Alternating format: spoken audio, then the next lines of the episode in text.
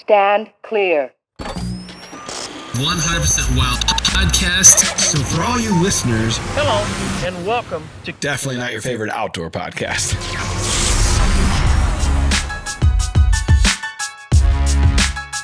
What's up, everybody? Welcome back to the Drury Outdoors 100% Wild podcast, powered by Deercast.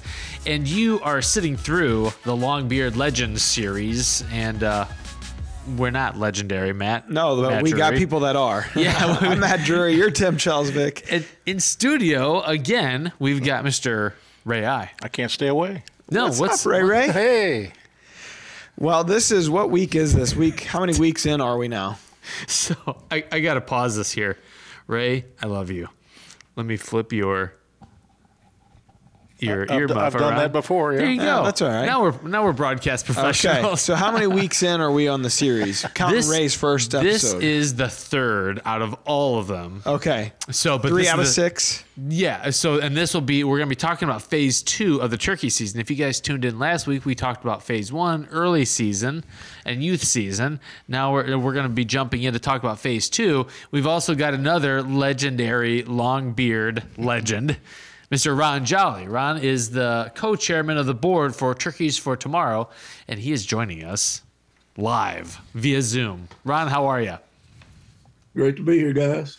Hey, we appreciate you joining us. I look forward to chatting with you a little bit and dive into Turkeys for Tomorrow a little bit more and all the great things you guys are doing there. I know Mark, uh, Mark's helping out a little bit in his area, and that that's it's really cool because you guys are kind of taking a grassroots approach and going into different areas of the country and really trying to help out the wild turkey. So we look forward to jumping into that. But first, we thought we'd give Ray a chance to talk about a certain season, a certain phase of the turkey season, mm-hmm. and then when we want to get your thoughts on how you could go about killing a turkey during this phase. And and this and this phase breakdown is brought to you this week by the DoD signature series of turkey calls from HS Strut, designed by six-time world champ Mark Drury and approved by the DoD team. The new tongue series of mouth calls are designed with cutting-edge technology. All right, Ray, we're in phase two hen competition. Now, what's that mean for us? People don't like this one.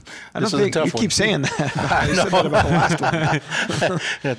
Competition with the hens. This is this phase is when the gobblers are gathering the hens, and hens are everywhere, and the old gobbler gobbles, and the hens run and fly to the gobbler, and hmm. their woods is full of hens yelping and cutting and carrying on, and makes it very difficult for you to to get in and get a lone gobbler because they're all busy trying to get the hens Yeah. and work with the hens. So it's a tough phase. So, so Ron, what would you say to this phase? How do you go about trying to kill a turkey and be successful when you get all this hen competition? Well, if you notice, most of the time there's one really loud-mouthed hen. She's kind of in charge. So a lot of times, if you can mimic her and get back in her face, she'll, she'll get ticked off and maybe drag the whole bunch. That's one way. Hmm. The other way, and and this is the hardest thing for most turkey hunters to do nowadays, is just be patient. And you know, if you're in if you're in close enough to hear all that and see all that, you can kind of get a direction in which way the flock's drifting. Maybe make a big end run and get around in front of them.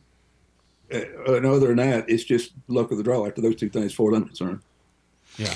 So, are there any, you know, kind of tricks that you have in your turkey vest during this phase where you're like, all right, this is my go-to, or this is my go-to call, or go-to sound, or a decoy, or you know, is there something that's a, uh, you know, that that's a must-have during this period? Um, for me, it's a mouth call or, or a good uh, pot call because if I can get her cutting at me back and forth, you can usually get her to drift your way. It's kind of like neighbors arguing over the fence, and you insult that one enough, sometimes they cross that fence, and then you just hope the gobbler drags along, which he's going to do. He's not going to let that flock get out of his sight. So is it as much about pecking order as, as many things with, with turkey? Is is your your uh, you know you're working towards that pecking order and challenging that pecking order Yeah. with the hen. You're challenging the hen. That's exactly what he's talking about. There's another tactic that I that I use quite a bit. I have for years is uh, is to scatter them like you do in the fall. Get the gobbler separated from the hens. I've done that many times. Uh, sometimes it works, like all turkey hunting, and sometimes it don't. But most of the time, it, it has worked. If you get them separated and get between the hens and him, when and he comes running back to get with them, especially works good in open country where you can see what's going on. But uh, if you can roost them and follow them in the evening and get the whole bunch up in the roost and then flush them out of the roost and get him separated, or you can set in tight, be the first first turkey in the morning on him tight when he's with the hens, and uh, I've done that many times with, with our hunters and got him in really tight on the turkey like that. So when he flies down, he's already in gun range. What What about the the time? Just the way the morning kind of plays out. Is there like is there a time maybe later in the morning or as, as you pro like in Missouri you have to Yeah. stop hunting at one o'clock, Yeah. hang out. Yeah, as the morning progresses, if he's running around with hens and following hens, and the hens are together, and they start going off and going to the nest, you know, because all all these phases, you know, overlap and they're not all at the same time. Uh, he gets lesser hens later on in the morning. You can come back to a place and, and, and call, like Ron was talking about, and even challenge that remaining hen or, or get him to respond and, and come to you because he's got less hens. It, it all varies. Nothing's nothing's definite in turkey hunting, Sure. turkey calling, right, Ron? Yeah, I would add though, later in the spring, those hens have egg laying duties, and you can watch a flock. She'll she'll absolutely wait till he's not paying any attention, and she'll bolt. She's gone. Yeah. She doesn't want him to know where she went. She's through with him for that day. She don't want to be pestered. And later in the season, the more those hens disperse to their nesting duties, so midday, he finds himself alone. He's very vulnerable then. I can tell you how many girlfriends I've had that have done the same thing to me. Turn your head and then they're gone. All, all. And and especially when they drive to the When you get dance. mine to raise age, it won't matter. nice. well, is it, Ray, is there anything else to add for this kind of little part of the season or this phase of the season? Oh, you just got to, like Ron said, you got to have patience. You work hard and spend your time out there. Don't ever give up. And and you know, too many hunters give up too soon. They get out and they hunt a little bit and they're not hearing anything or they're not paying in, any attention to them. Uh, I can tell you a real quick story that I learned many years ago. We've talked a lot in this whole series about uh, the pecking order. I had a gobbler with hens in the Ozarks in a field, one of the few fields in this one area, and uh, he was out there with the girls. And I tried calling the hens, and she'd answer and all that, and I tried to talk over, and but they wouldn't leave. They wouldn't leave. And couple jakes come down off the ridge and came down by the lower part of the field and started yelping. And he raised up, dropped out a strut, and ran down the end of the field and whipped one of them, and then run them both off, and then came back out strutting. I looked at that, and I got circle, got in the creek, went around. I come down the side of that hill, and I did that Jake yelping on a box call. He folded and ran. I shot him in the face about 10 feet. but I couldn't kill him all morning trying to call the hens. So, you know, you got to vary and try different diff- different techniques. Different Yeah, tactics. Makes sense. Got right. it. Well, you know, one of the things that is on the minds of a lot of people are what's happening to the turkey populations. And I know that was kind of the genesis mm-hmm. of turkeys for tomorrow. So, so maybe Ron, give us a, a little introduction. People are, are unfamiliar with the organization, how it started, and what its mission is set out to do. Well, Turkeys for Tomorrow was two years old the 22nd day of February. So it started when a group of guys, it, I spent a lot of my career at Primos and doing old truth videos. And in 2020, I was inducted into the, in the Hall of Fame, which congratulations to Ray. He went in last year. Thank you. Mm-hmm. And, you know, a bunch of us got together and we got to talking about what about the turkeys where you hunt? And and, and to a man, everybody says it's, it's just really changed. Mm-hmm. So we all put up, 12 people put up $300 a piece, and we just started trying to generate some interest in drawing attention to this problem. It was clear as my hand in front of my face, but it was not widely accepted. It was not widely talked about then. Um, we pushed on it and pushed on it to where we are today. We have we have projects in we're doing research in, in Alabama, Mississippi, Tennessee, Kentucky, soon to be Kansas and Iowa. So, you know, our goal, our original goal was to do have five projects in five states in five years. So you total all that up, we've got seven projects in four states at two years. So, you know, the the Alabama project is is multifaceted. It's is studying um, fertility of, of gobblers, uh, disease study, feral hog impact, and an and um, gobble chronology study, all wrapped into one. That's being done by TFT sponsoring these things on private land in conjunction with Dr. Will Gulsby and Auburn University. Mm-hmm. Hunting Public has partnered with the University of Georgia and Dr. Chamberlain, and they're doing the same stuff on public land. The, the, the, the real neat thing about that, most turkey research, especially in Alabama, has been done on public land, and we think there's a different story to be told on private land. So that's one of the things that we're pretty proud of. We're we're now in the process of starting chapters. We're we're going to launch 15 chapters this year. That's all we want to do. We want to make sure we can, first of all, afford it, and for, and secondly, manage them properly so they are what they're intended to do. Um, those chapters are going to be in Georgia, South Carolina, Arkansas, possibly Ohio, but Florida, Florida, Louisiana, uh, and Alabama. And that, that's not probably not all of them, but we're trying to. Our job and our mission is to try to figure out and reverse the decline of wild turkeys. That's that's, that's our mission. Yeah. And our job is to raise funds so the people who are, are educated and know how to do this can find these issues. Our job is to fund them, not to tell them what to do mm-hmm. or how to do it or where to do it. It's just when they decide it needs to be done here. Our job is to find the money so they can do it, and it's very expensive. So, who can join these local chapters that you're starting? Anybody can join TFT. You don't have to join it at the chapter level. You can go to turkeysfortomorrow.org and there's a member page or join us button, and there's the, the different levels of, of membership are there. Um, when you come to these banquets, uh, the price of the ticket includes a membership. So we our goal at the end of the first we just started membership accepting members on March first of last year. So we're just a year at that, and our goal was a thousand members at the end of the year, and we're approaching two thousand wow. right now. So it's it's really it's taken off. It's getting the right traction now with with with heavy hitter sponsors like onX and Apex and Realtree and True Timber, Wise Eye Tech. A bunch of people are lined up, and, and that's a, that's another neat story. Everybody just if you listen, everybody's talking about this now. Yeah. I mean, it's not something that's, uh, that's everybody's imagination. Everybody's talking about it, and people are are stepping up in different ways to try to help. So, Wise Eye Tech, they're a trail camera company. Mm-hmm. They sent us 40 of their top cameras, and we gave we gave 10 of them to the University of Florida, no, University of Georgia, Auburn University, Mississippi State, and the Tennessee, the University of Tennessee. Mm. Well, they're in the, in the process of trapping these turkeys now, so they don't have to go to their bait sites to, to see when the birds are there. They got they got these cameras there, and they're texting them these photos with the time and everything, and that's really streamlined those grad students' efforts in the field. They they, they pattern them, and, and they don't have to disturb the birds to do it.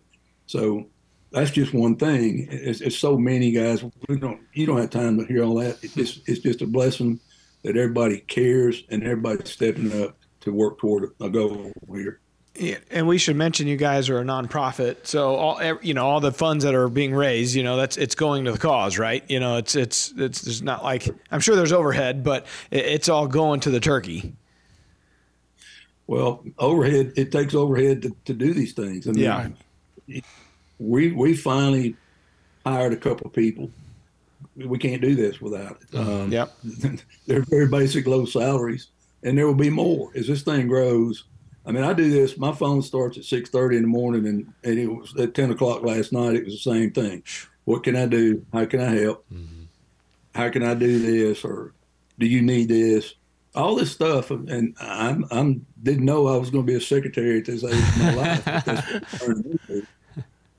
It's interesting. You mentioned this started what was it? February of 2020? Is that what you said? That was the first conversation. We incorporated it in on February 22nd of 21. Uh, my point was going to be like it's it's funny because that conversation started then, but then you know COVID hit. We hit we hit record for the time. It seemed like record amount of people hitting the spring turkey woods, which I'm sure in the long run didn't necessarily help the overall cause for turkeys for tomorrow. We always say we want more hunters, but mm-hmm. if the population's in decline, you know, and then you have an influx of, of hunters hitting the woods, I'm sure the and and I, have read these stats for Missouri, and I, I don't remember them off the top of my head, but I know we had an increased amount of you know turkey turkeys that were tagged that year. Yep. So you know, it's it's just it's a interesting, I guess, two sides of the story there, where it was a you know it's a I guess, a great year to get hunters in the woods because of what was happening globally. But it may have been not a great year for the turkeys. And here you guys come in and you kind of take t- the torch and start leading from the front, where it's like, hey, we need to really make sure we you know, we help the wild turkey out and figure out how we can increase the population again. And it just it's a story that needs to be told, and you guys are doing great things with it. Um, but but ultimately, I just find it interesting the timing of it when you know we had an influx of hunters that same year. Yeah, kind of a imperfect storm. Yeah, just made that term up. Um, Ron, I I thought hunters were supposed to be cold blooded killers, and here we are like caring about the population dynamics and habitat. And so it's it's just great to see uh, like, we don't need to be convinced of that. We're kind of preaching to the choir. Everyone who's watching or listening to the show knows how deeply hunters care for the resource the land uh, just everything that goes into that. But it's nice to see just another example of an organization with a laser focus on helping turkey populations well, let me let me say this. You're, you're exactly right, Tim. Um, if hunters don't fix this, who's going to? Right. Who's going to do it? Hunters are responsible for bringing them back from that dark place. When I was a kid, when there was a, a six-day season in my part of Louisiana, and if you heard a turkey, if you were lucky enough to hear one during that season, it was a success. Hmm. Now we're nowhere near that, hmm. but how long ago were we in this same position with bobwhite quail, and where are they now? So somebody had to start, and it wasn't something that that I imagined me doing in my retirement years, but somebody had to do it, and this group of guys passionate enough to give me their support and their energy, and we've got it rolling. So one thing that we quickly realized on, on our farm here in Alabama is we have a small 210 acre farm. But my wife makes her living here photographing turkeys and deer. So we manicured as best we can. Our winter flock went from 60 birds five years ago to back this year we got about 30, had about 38. But there's four or five years there where our winter flock was down to 12 birds. Wow. And they just weren't. And, and so it doesn't take a brain surgeon to figure when you find a turkey nest or you find five turkey nests on 200 10 acres and every one of them has been raided by a nest predator, probably need to be trapping. Yeah. So we started, and we've been trapping raccoons and skunks and possums using these dog-proof traps, and and now we've got turkeys back. Now is that the sole reason? I don't know, but I think it it just makes sense to me that if if they, that egg hatches, you got a chance to have a turkey in the fall there. Mm-hmm. So we we partnered with a company in Iowa called No BS Traps, and we just said Let, us see if if landowners care. So we bought a hundred dozen traps from him, and we're selling them hundred thirty-five dollars a dozen to your door. Those first hundred dozen lasted thirty-one days. Wow, they were gone. So we went back to him and ordered 250 dozen, and they come from overseas, as everybody knows they're assembled there in Iowa. When those 250 dozen got here, it was like the 30th of January mm-hmm. when we got them. And Chase told me, Chase Grubbs told me this morning we're to less than 50 dozen wow. of those. So we've put 4,000 traps on the ground all across the country. Uh, we're, we're, we're trying to be proactive and tell people what they can do on their own dirt to help turkeys.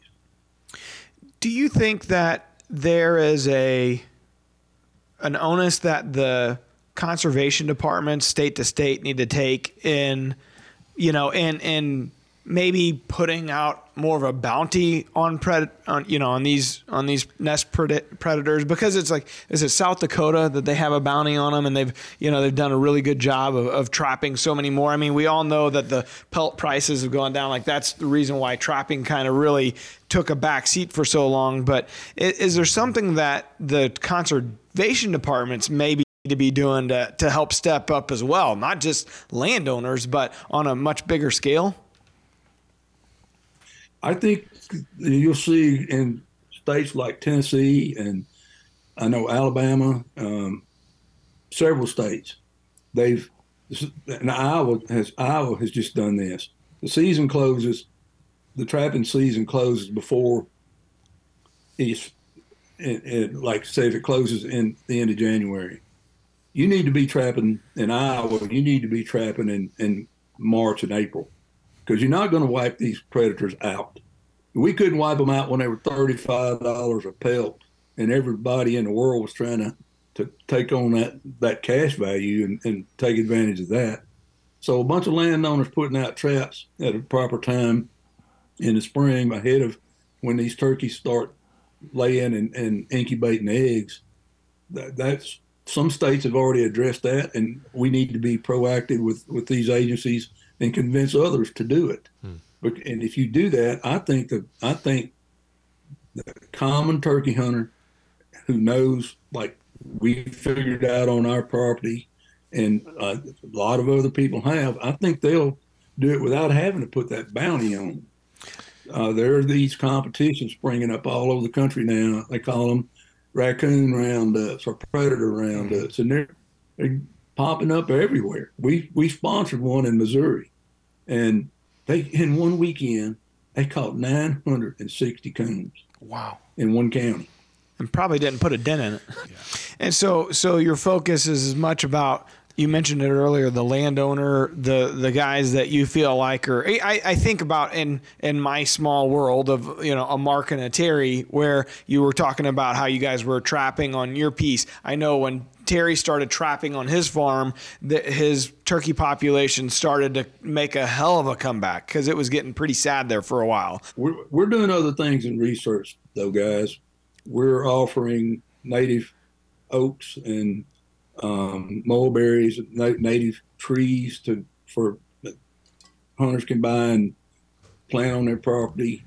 Um, we we started habitat days. We did the first one in Alabama the 17th of February, and through the Cooperative Extension Service, that's a program that we can duplicate in every county in Alabama. Hmm. All we do is just get a professor or a state biologist or an expert to come in and talk to these landowners who are concerned about what's happening to their turkeys.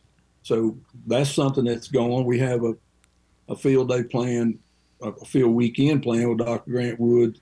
I think that's in June, where we're just going to get people in and show them what brood habitat looks like. Hmm. A lot of people don't understand what brood habitat is. Hmm. What what looks good to me, a baby turkey can't get through it. Hmm. And I would recommend everybody that's listening if you really want to know the skinny of what's going on with turkeys, listen to the Wild Turkey Science podcast that Dr. Gulsby and Dr. Lashley from the University of Florida are doing. They're they're breaking down research that's already been done and taking on the tough issues and, and, and dumbing it down so people like me, if you ever sat down, have you ever sat down and try to read one of these research papers? Yeah. they're breaking it down to where common folks can can understand it, and they're not pulling their punches. Mm-hmm. They're they're they're talking about the controversial things that a lot of people have just sidestepped around. Like what, um, Ron? Well, for instance, how um, trapping has, has been a big part of it. They're only like in their eighth or ninth release of these podcasts, and and it, they've already got fifty thousand downloads. Oh. So people are just burning it up. But baiting, the effects of bait, uh, aflatoxins in corn that, that we put out in all these states where it's legal, And if they stay there on the ground and it's humidity, there's a, Yeah. there's a mold that develops on called aflatoxins that's fatal to young turkeys. Uh, there's so many things. There's predators. There's disease, and and all this stuff has been researched in the past. Turkey research is not new. There's tons and tons of it that's never been implemented. The findings have not been implemented, and research is nothing but research and scratching on paper unless it's something that you can implement. Yeah. So that's where we focus. We try to find things that, so if they find that, that the answer is is aflatoxins, then educate people. Don't do it. It's, mm-hmm. it's as simple as don't do it. If it's predators, get you some traps. Trap. Things like that. Improve your own habitat. Learn what brood habitat looks like. Don't. You know, it looks kind of messy when you go in and you leave the natural seed bank around the edge of your big food plots, but that's that's brood habitat. So there's all kinds of things we can do. It's just a question of us getting big enough and enough followers to, to where you're not preaching to our own little choir here. And that's starting to happen. For instance, being on this show, this is a huge, this is a huge beacon that uh, we can put this message out on. Ron, I uh, I know we had Dr. Grant Woods on oh, about a year and a half or so ago now. It seems like talking about neonics and neonicotinoids in um, in agricultural seed. And I wonder if that's something that uh, has been brought up in your in your discussions about challenges to turkey populations. Well, it has, and I'll tell you what we're doing. Uh, the 2022 turkey season was was that spring was the launch of these projects in Alabama. So, Dr. Gulsby formed team leaders all across the state. So, if you harvested a gobbler, you had to take a you could do it online, or you had a, a hard copy survey you could fill out, and it asked all the basic questions: Was the gobbler alone? Was he gobbling? Did he have hens? Was he with another gobbler? Just a bunch of, you know, anecdotal information. What kind of habitat was he in? All this. But they, the, the man who killed that bird could take the thighs, the feet, the breast meat, the beard, and take that carcass to one of these team leaders, and they they freeze them, and then Auburn students go pick them up at a certain time. We collected 420 last wow. year. So after the season, they take them and, and they do the necropsies on them. They remove the spleen, the liver, the testicles, bone bone samples, the crop content, and a blood sample. Well, all those things are for for disease testing, for uh, toxins such as neonics, what you're talking about, Tim. Um, they relate what's in their crop to the habitat they're in, what they're eating. Uh, they sent this a, a subset to uh, Michigan State in the bone marrow to, to check for um, toxins that it may be, you know, where there's this, whatever the toxin is.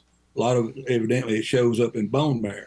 So we got 420 birds from, and that represented almost 70% of the state of Alabama. Now we're going to expand on that and try to get somebody so we can collect birds all across the state. And the good news is, to me, there was some disease. There was a small bit of disease that was detected, and I've not seen. They're not through with all the stuff they're doing mm-hmm. on those that first set of, of examples. But the good news is, it's not disease prevalent. Because what do you do if it's disease? If it's something we're doing, putting out, you know, seed coated seeds or something like that, I don't know how you change that. Farmers are not going to change their practice. That's that's their living. Yeah. It's the same with timber companies. These big giant uh, timber companies who won't allow you to burn or manage for manage that for turkeys. Or then there's the other ones who decide to burn, and like in your national forests and stuff, and they may burn ten thousand acres in a day during April during nesting season. Oh, How do you change that? That's that's their practice. I can answer it for you. The only way you're going to change that is figure out a way for him to make up the money that he's going to lose by not doing it. Yeah. That's Which is a tall world we live task. in. Yeah. Uh, What what what has your res- reception been like at the state level with departments of natural resources or departments of conservation? Are, is there any kind of interplay happening there? Yes, sir. Big time. They're they've opened their arms wide open to us. Good. They need funding as well.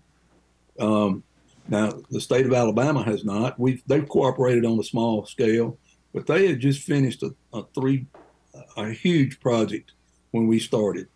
So what we did, we went in and, and talked to them, and they wanted to do some of the very things that we're doing right now, but they just didn't want to do it with us. They didn't want to do it with anybody. They wanted to do it on their own. They wanted to call their own shots. So we partnered with the Alabama Wildlife Federation and just took on those things disease, poult recruitment, gobble chronology, all those things. So that that information will be public knowledge when it's when it's all said and done. Mm, okay. But like Mississippi, arms wide open, Kentucky, Tennessee, all these other states are, are just very welcoming and warm and, and great to work with. it seems like the southern, like the southeast, has kind of led the charge in, in, in some of this. You know, when you when you look at like Auburn and and a lot of the research that happens, it seems like it's from down south. Uh, is there a reason for that, or is there is it? What is it? Uh, You know, I know they're crazy about their turkey down there. Y'all love turkey hunting, but is is that the driving force, or what is it about that area that kind of uh, helps lead from you know lead from the front? Well, I, I, I, I don't have a good answer for that other than if you look back in history, Alabama's kind of like the cradle of modern turkey hunting. When you agree, Ray? I mean, Yes. Yep. you know, the Ben Lees and Tom Kelly's and all those guys, all the, the folklore that spins around those guys. But everybody here in the South is is terribly passionate about the birds and protecting them. We don't want to go back to where.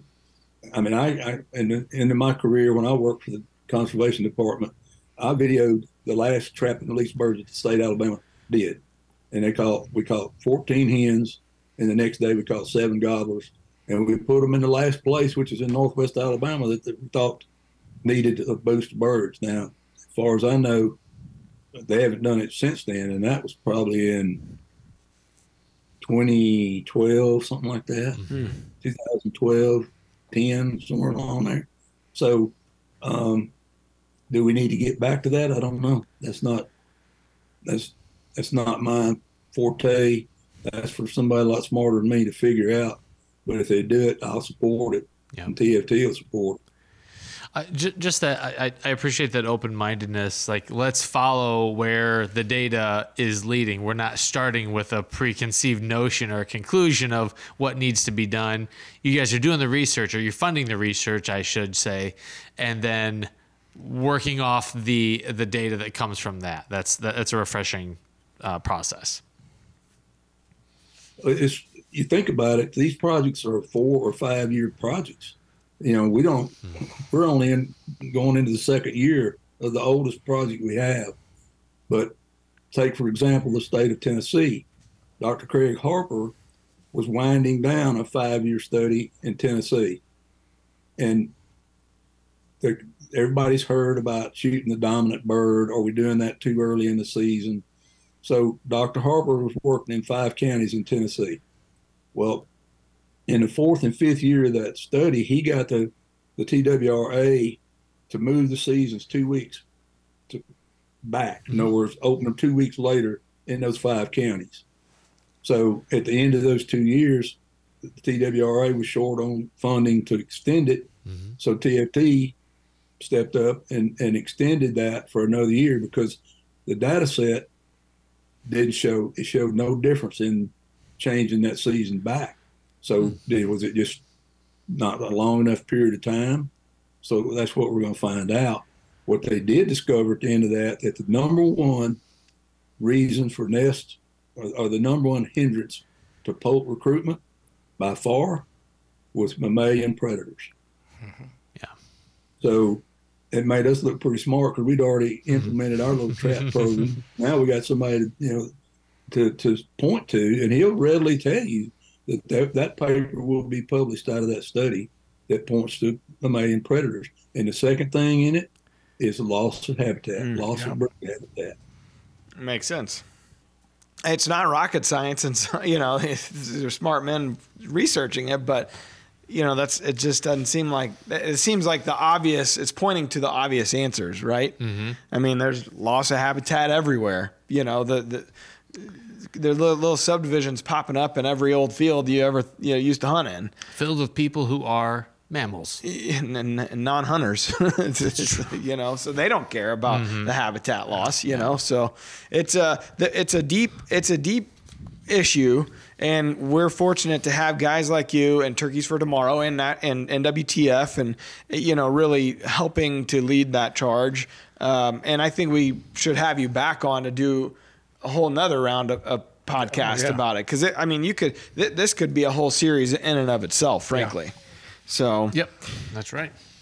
what Tim? Well, let's roll into the next part of uh, of the podcast here and, and try to help a guy out. Yeah, our buddy Rocky from Ohio has our question of the day. All right, the question of the day is proudly presented by the all new Finisher Series Turkey Vest apparel and accessories from Blocker Outdoors. Built specifically for avid turkey hunters, the Finisher Turkey Series takes the quality apparel Blocker is known for and adds crucial features to help you focus on the hunt and not your gear. Let's see what Rocky has to say. Hi, I'm Rocky Moody from Brookville, Ohio. I have a question for opening day here in Ohio. Uh, I'm going to be set, setting close to the roost and wanted to know should I use decoys? Public land? Thanks. Is he saying Ohio? Usually that's a Missouri thing. Yeah. and only politicians ever do that. Yeah, yeah. Is he hunting in the woods or in the field? Did he say? He didn't say, but he's hunting public ground, so I, I defer to you guys as experts, but I wouldn't think Your you'd want to use a decoy. what do you got, Ron? I would not. I would not use decoys in that situation, for the simple reason: how close are you going to be? If you put decoys out, you stand a chance of getting busted um, while, they're on the roost. They're pretty much going to they're going to fly down where that first turkey flies down. About about everybody's going to go the same way. Yep. If you got to get up and go, you got to wait till you can get to your decoys to pick them up. Plus, you know, decoys on public land just don't seem like a real good idea to me nowadays. Safety wise. Yeah. Yeah. Yes, they, Yep. I agree with you, Ron. Yep.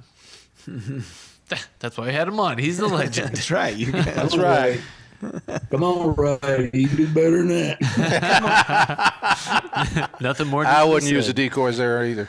Yeah. Not, not, not if you got him roosted and you're going to set up close to the roost. Just get in there and do your thing. Well, okay, so say let's try to pretend here what the scenario might be. So he's on public land. So he's he says he's got one roosted. He's going to go into the you know you would assume public land. He's probably going to go into the timber. Uh, what you know is there a certain you know you know the tree the turkey's in, but where do you set up? Does it does the land kind of the lay of the land dictate that, or Yeah. where do you think he would necessarily Yeah, the- fly down to? Well, what I do, I'll use New England. I'll use Massachusetts. Uh, rock walls, fields, water, ponds down at the bottom. It's steep and comes up. The turkeys went across the road, went across the field with hens, and went in the corner of the field and flew up out of the corner of the field. Okay, they're not going to fly down to the pond. They're not going to fly down the steep hole where it's real thick. They're going to fly back where they flew up from. So in that situation, after they went across and went to roost, I went in along the edge of the rock wall in the wood side and slipped up and I videotaped him on the roost goblin and I saw where he flew up from. So I wouldn't put no decoys out there either. So the next morning when I came in with the camera, I was right over there in the edge of the woods where they flew up into the mm-hmm. tree. Mm-hmm. Videotaped him in the tree, videotaped him waking up, flying down in the field, my guy killed him. All from roosting, but I didn't use any decoys. Well, I, I, I set up in the direction they fly up from if I can do that. It feels like anytime I've ever hunted with dad and we roost one and we feel like, okay, yesterday he flew down this way and he goes historically he goes down to Booner Bottom and Yeah. we know and we, we set up for that and he he, goes he flies Yeah. the other way. so so is it is it just kind of the long game like hey Yeah, it all depends on the terrain, where you're at, the area you're hunting, and what the turkeys are doing.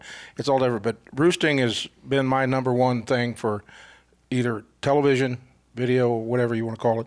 And uh, hunting with somebody is, is the setup, especially uh, all the all the phases we're talking about when they're with hens and all that stuff. The roosting is what makes it happen for us. If you don't kill them off the roost, are you out of the game for the day no, with that, not at that all. bird? No, no, no, not at all. You're not out of the game, are you, Ron?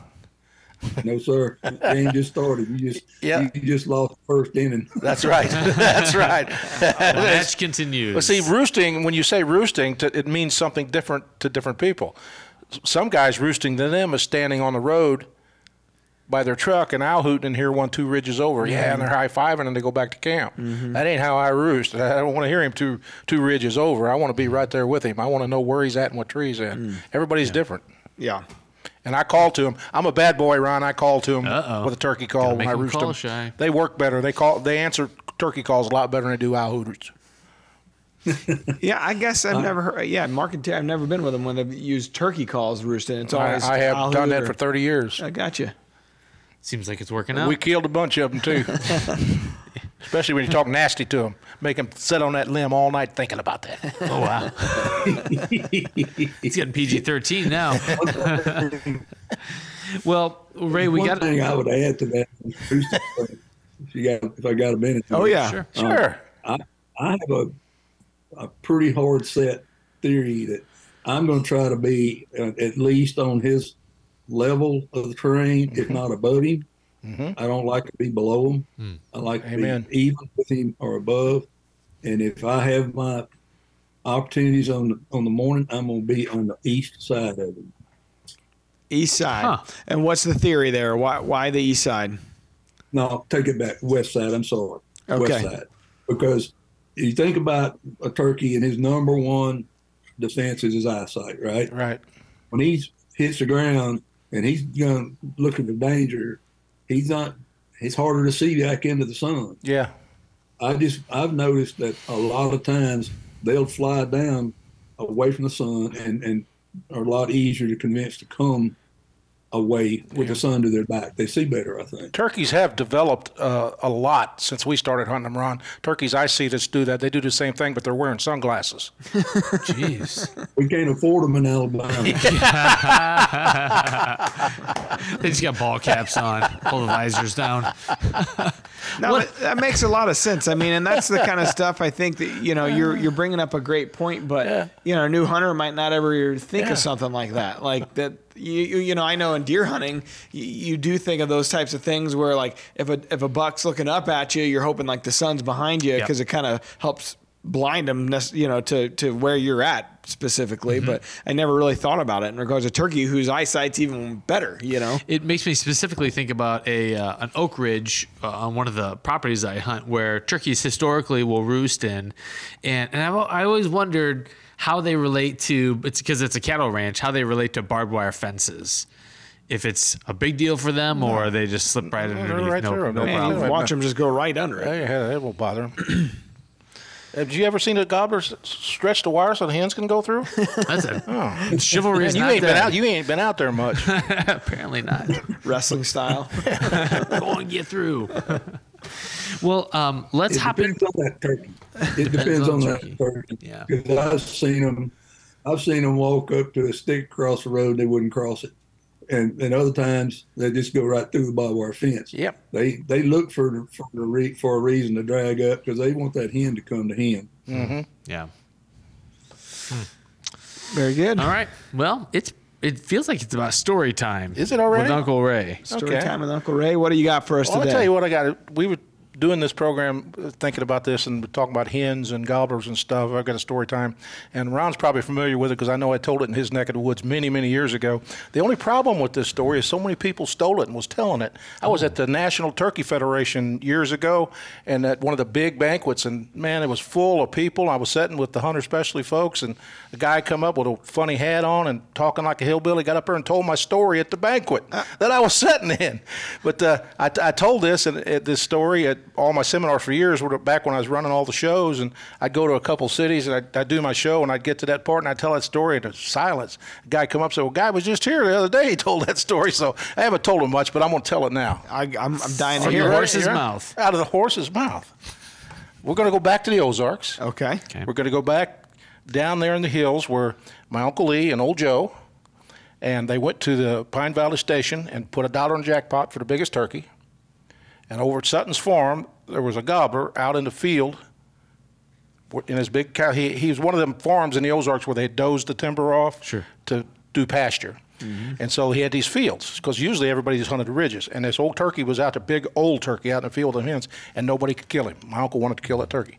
And they had one guy that Sutton had to go get because he caught him getting in his pond with a snorkel with his gun in a bag, in a plastic bag. He was going to hide in the pond and shoot the turkey out of the water when he, when he come by. I mean, this dedication. Yeah. so Uncle Lee says he told Uncle, old Joe, he says, I, I we kill this turkey. I know we kill this turkey, and we're going to win the jackpot. He said, we're going to go out there in the morning. And Sutton said we could hunt it. Nobody else will be on there. We're going to kill this turkey. He said, well, he said, well, that turkey won't come to you out of that field. He said, I got a plan. So he got out there, and the next morning he got ready to go, and he got out. And Uncle Lee says, look here. He said, what in the hell is that? He said, that's a cow suit. It's a cow suit. I'm going to get in the front, and you're going to get in the back. We're going to put this over. So we're going to walk right out there and shoot that turkey. So daylight, sure enough, turkey on the ridge, boom, right out the field. Here come the hens. They're back and forth. He says, call at him, calls at him. Call. Gobbles nothing. But you ready? So they start walking out there. Start walking. All of a sudden, Uncle Lee stops, and Joe runs in the back of him. Said, "What's the matter?" He said, "There's a bull standing over here." Oh boy. He said, "A bull." He said, "What's he doing?" He said, "Well, he's kind of pawing the ground and coming this way." Joe said, "What are we going to do?" He says, "I don't know about you, I'm go- but I'm going to eat some grass. You better brace yourself." Only in the Ozarks. True story. True story. Where'd they get the cow suit? They make He that made it. thing. Made a cow suit out of cowhide with a cow head and everything. Jeez. Bet it looked real good too. maybe that's, maybe that's How'd you like to was see that from a distance? Yeah. What in the world is that? Meanwhile, the, the the Longbeards over there watching the whole thing, right? Well, I didn't tell the whole story. The turkey, they got kept getting closer. How close are we? You know, and they're getting closer. I can't tell the whole story here, but they got really close, getting ready to slide the gun up to shoot him when the when the bull showed up. Uh oh. But anyway, there you go. Bulls have needs too. Talk about hens in the field. There Yep. we go. Your stories Jeez. never disappoint. Well, we've got a real wild clip this week that will not disappoint either. Okay, I'm always surprised on which which one we're showing. So the real wild clip, it's presented by Deercast. Is it the Mark and Terry clip this week? be. I'm getting some heads are shaking. Yes. Okay, so this is a cool this is a cool stuff. This is many years ago. Mark and Terry are out in Kansas, and and Mark was filming. Terry shoots a bird, and. Uh, t- through time, Dad has had some problems, whether it's deer or turkey. he just has some problems from time to time. Well, this turkey, when they went up to do the hero shot for the video, uh, something pretty interesting happened. Roll that footage, Alan. So Terry's he's he thinks, man, I did something. They put the shot on him. Turkey goes down. He's carrying him back. He's talking to Mark, and look at the turkey. He's breathing. and and Mark Mark looks over. He's like, hey, he's looking at you. Pointing at him. And t- Terry's like, oh, and he starts hitting his head. Turkey Ugh. gets up and he takes off running, and he nosedives right into this this creek. Whoops! And it's a steep bank. It's it's probably what, 10 what they didn't show is Terry did had to sh- he had to shoot him one more time there. Oh. and and uh, so he goes in. He has to get this turkey out of the creek. Well, he steps on the embankment and his boot goes down in the water. He got a he got a waterlogged boot. But It there looks, it is. like, it looks like kind of a cold morning because you can see that turkey's breath. Yeah, as yeah. He exhales. I, I don't. it's just like that's one of the the best the best ones we've got on video from thirty something years of doing this. Is, is Mark says, "Hey, he's looking at you." Terry's like, "Ah," and he slaps his head, No, and then turkey takes off. well, and, and, and, you know, like when the camera's on, it's you're trying to focus on talking Yeah. to the camera, and you, you, it's hard to pay attention to other things. Think about that. He picked the turkey up and he walked 30 yards with it to bring it back to the camera. So he must have stunned it or something. I don't know. dead-ish. He's- Not dead enough. Yeah, you would think he would have got spurred when he picked it up. Yeah, It'd been funnier if the turkey got up and slapped him back. I'm not So- dead yet. Yeah, that's Wow. we love that wild turkey, man. You see all kinds of things. so Even the, even the pros have uh, bad days in the field. I don't know. I'm sure they've had more than a few. No joke. Well, Ron, we'll, we'll make sure to uh, link up turkeys for tomorrow in the show notes. So if folks want to learn more, they want to get involved, they can certainly jump in there and uh, and join the cause. Ron, any parting notes for us, or Appreciate that. yeah, anything you want to you know leave us with as as we depart? No, I just what great for us that, that we all join the spring and be safe out there. Um, watch your surroundings, wear red, white, or blue. the, old, the old stuff, right? Yep. It still applies. Yep, But still be does, safe and ethical and, and spring. Very good. Sounds good. Well, we really do appreciate your time and, and the Sure efforts that you're putting out there for uh, for all of us, honestly, Yeah. and, and leading the charge. So thank you. And any way that we can help, we will continue to help uh, do what we can and spread that message. Thank Yeah. you guys. Appreciate everything. Hang on there a minute, Ron. I want to talk to you before we go. Okay. Well, we'll we'll end the show and then we can chat real quick. Is that what you're saying? Yeah. Okay. All right. Well, we'll do it then. Until next time, everybody. Thank you for watching. Be careful. Identify those targets. Peace out. Deercast is now supercharged with maps. Get ahead of your game with killer new features like live Doppler radar, wind check out to five days, virtual rain gauges, GPS path tracking, and more. Plus, get our 14 day revolutionary Deercast prediction and access to Deercast Track. Prep, predict, and pursue with Deercast.